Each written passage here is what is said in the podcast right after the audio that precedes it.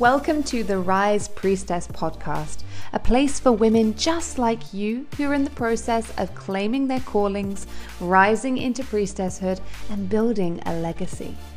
This is where values-driven women come to learn how to unleash their gifts and share them unapologetically with the world to unlock deep contribution and potent prosperity. I'm your host, Doctor Sarah Coxon. I'm an author, yoga teacher, activist, and business mentor. I bridge together feminine-inspired leadership and divine masculine action that quantum leaps you into an expansive experience of life and business. I believe that business is a vehicle for not only living a more purposeful and free life, but for also contributing to social and ecological healing. I live in a coastal town in Portugal and have been channeling my inner priestesshood into various heart-centered businesses since two thousand sixteen. Back then, I left my life as an archaeologist to play my part in the reawakening of the feminine. Although I now run a successful mission-driven business, it's been quite the journey. I've had to move past imposter syndrome, own my gifts, make friends with money, step into feminine leadership, dismantle toxic conditioning, and learn ethical marketing practices. I'm here to help you on your journey to living life and doing business on your terms. From guest interviews to solo heart riffs to laser coaching sessions, this podcast is here to inspire you to reclaim the feminine, live your dharma, and get paid for being you. So sit back, take a deep breath, sister, and let's dive into today's episode. Hello and welcome to another episode of the Women Who Prosper podcast. I'm so, so happy that you're here. Um, thank you for listening. This means so much to me. It never really ceases to amaze me that I can be recording this from my house here in the Algarve in Portugal, and it is reaching people as far as Australia, I think, when I last checked my analytics. That's insane to think that you, my voice, is now in your ears. Weird. But this is the way the world works now, and thank God it does, because, you know, my intention for this podcast is really to uh, spark transformation in your own life by sharing stories, sharing wisdom, and anything else that's really coming through. And today is no exception. Uh, today I'm going to be sharing with you what I learned as an archaeologist. So I was an archaeologist for ten years, and what I learned about warrior queens of the ancient past and how understanding our history, understanding the ancient past, can really help us heal the feminine. But before we go here, this episode is sponsored by my free Theta Meditation Limitless Living. So this meditation is really designed to get you into um, a relaxed state of awareness where you can really absorb uh, what I'm saying in the meditation. This will allow you to create your reality from the inside out, so you can create a more expansive reality and really allow yourself to tap into magic and miracles. And there are also some daily journal prompts as well that will help you to really um, stay the course. So you can head over to w w w dot moon magic miracles dot com forward slash limitless living. And you can also check out the link in the show notes. Head over there. It's completely free and it is going to rock your world. And if you're loving this podcast, then please subscribe and also leave a review. The more reviews that this podcast gets, the more it gets ranked in iTunes. And this means that more wonderful women can really find this wisdom. And my intention for this podcast is to elevate women and to help them to tap into higher levels of consciousness so they can live limitlessly. And you are one of them, lovely. So if you're in on this train, this train, I don't, I don't know what I'm talking about, but if you're in on it, then please leave a review. I would love that. Thank you so much. So today's episode, Warrior Queens. I realized that I have this kind of wealth of knowledge from my past life, not my past life, but I'm talking about my twenties, that might actually be really interesting to you guys. So I was an archaeologist for ten years. The reason I became an archaeologist was because I recognized that I felt really disconnected living in the culture that I was living in. And I felt that intuitively there was some, like, some ancient knowledge that had just been forgotten. Um, and instinctively, I, I wanted to literally dig into the past to, to find out what this was. And so perhaps quite naively, when I was seventeen, I decided, okay, I'm going to do a degree in archaeology. So I, I joined the academic system, and um, it's quite hierarchical, it's quite archaic. And as I continued along the academic path, I realized that it's not really geared towards um, women's freedom or um, helping women thrive as women. But during my years as an archaeologist, I got to do a lot of cool research. One of the things that I was really interested in when I was doing my bachelor's, and I wrote my dissertation on this, was the role of women before the widespread adoption of patriarchy. And when I'm talking about patriarchy, it's uh, it's really a, a whole worldview that's bound up with the idea that the masculine is more important than the feminine, and um, that we live in a world where we must control resources, must control each other, competition, um, and there's not enough, and uh, there's a lot of fear. That's what I'm talking about when uh, when I mention patriarchy. So I was really interested in the role of women. Like, how can we see them in the archaeological record? And, you know, were they, what were they doing in the world? Like, how were they, um, you know, how were they revered? So this research took me to research uh, prehistoric Britain, and in particular an age that's known as the Iron Age. So this is pre the Roman, it's before the Roman invasion in the U K. And I'm going to be talking about the U K in particular uh, here, but a lot of you uh, listening will be from European descent. Um, so it might be really interesting for you. And of course, if you're not of European descent, then you will probably find some really interesting narratives when it comes to women um, in your past culture as well. So, but this is just to, to, the reason I share this is to demonstrate that women are powerful and they were recognized as so back in the day. So my research took me to look at uh, the Iron Age. So we're talking about three thousand to two thousand years ago.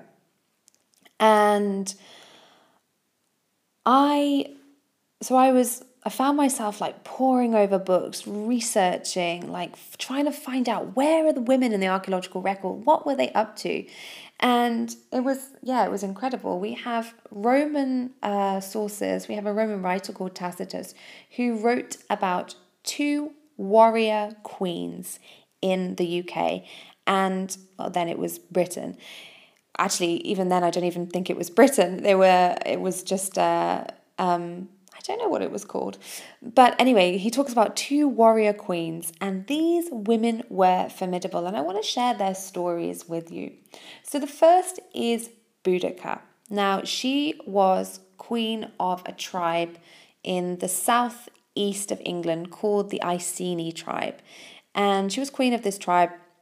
She became queen um, when her husband, Prasutagus, I don't know if he was killed, but anyway, when he died. And the Romans tried to seize her land. They tried to take over the tribe. And clearly she was a woman that was like, oh, hell no.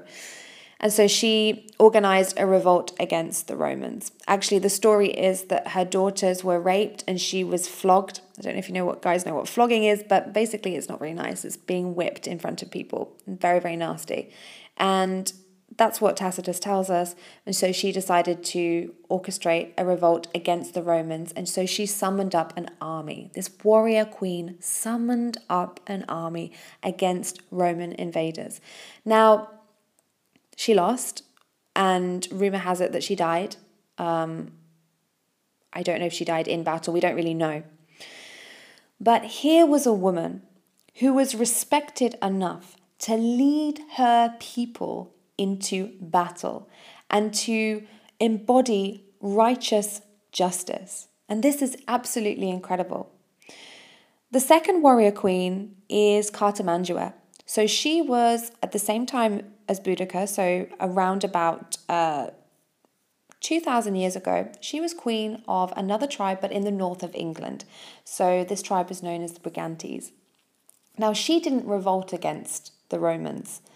Presumably, I, I like to feel into her as a woman, presumably to keep her people safe, she decided to um, work with the Romans and become known as uh, a client queen. So this basically means that they that they had a, a partnership, a relationship. And according to Tacitus, she actually divorced her first husband and took up with his arms bearer. And I love this story. Here you have a woman two thousand years ago who was in a position of power, who could literally do what she wanted, follow her heart, and she divorced her husband and she went with someone and, and married someone who she who she deeply loved. And these two women have become personified in um You know, there have been various films about them, Boudicca more so, Cartimandua not so much, because I think Boudicca really speaks to this idea of um, feminine, you know, warrior, and this this essence that is actually within all of us. Um, but she is the personification of that. And these women, what I love about really researching them and really understanding their stories is that they were living in a time where they could be queens, and their authority wasn't questioned. And so it speaks to this, this understanding that I had all along, that it wasn't always the way that women were oppressed and suppressed and put down. Unfortunately, we do live in a patriarchal society where, yes, the gender gap is closing, and yes, women have more rights than ever before, but it was only fifty years ago that women in the U K and a little bit later in America, I believe, had the right to vote. How crazy is that? And it was only in the sixties that, in the late sixties at that, were women really starting to be educated in the same way as men. And even now in today's society, we still have a gender gap when it comes to pay. There's still a huge gender gap when it comes to women being on, you know, the board of companies and things like that. Um, so we can see that when we look back at the past, we can see that it wasn't always this way. There's also a lot of archaeological evidence in the U K that shows that there were more than just two warrior queens. We have evidence for um, female warrior burials in Yorkshire. And um, in particular, I think there's a, a place called Wetwang where there's like, um, I know it's pretty funny. Like if, if you're from the U K, you'll find that quite funny. Um, be serious, Sarah. But yeah, so there's these warrior burials where women were buried with chariots and also swords and also daggers.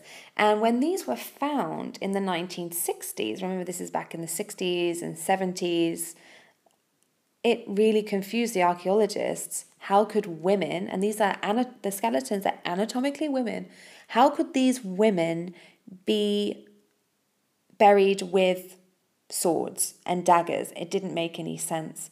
So that really challenged Um, a lot of the gender associations that archaeologists had and, you know, that wider society had.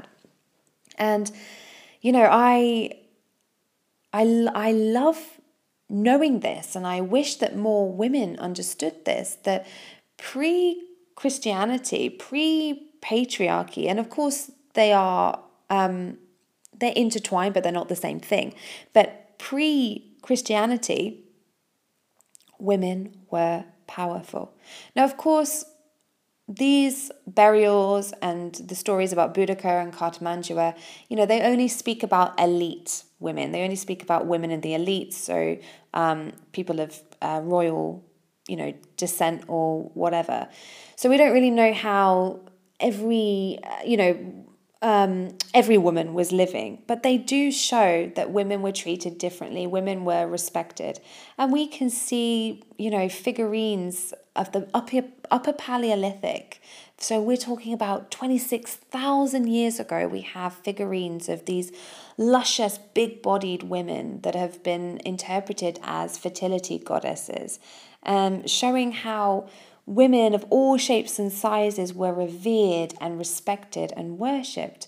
And the interpretation is that fertility goddesses were, you know, revered because women were revered as sacred vessels of life, and it makes complete sense. And we have a lot of um, anecdotal evidence and um, anthropological evidence from cultures, tribes, less developed cultures. I, I don't want to say less developed, but um, less um, westernized cultures and more tribal cultures that still revere their women fully to this day. So it really excites me to think that we can use archaeology as a way to show that women are powerful. We have always been powerful. And back two thousand, three thousand, twenty-six thousand years ago, we were also revered and were seen as powerful. It's only been really recently, such a recent part of human history, that women have been, um, yeah, oppressed and demonized, and our magic has been feared and suppressed. So I wanted to to share that with you, that women were wild, women were powerful, and, you know, we still are. And there's there's part there's many of us who now want to really come home to ourselves and rewild ourselves and find that fierce warrior, feminine woman inside. And so I suggest to you that you look in the pages of history and you find, you know, you find these stories and you connect with them.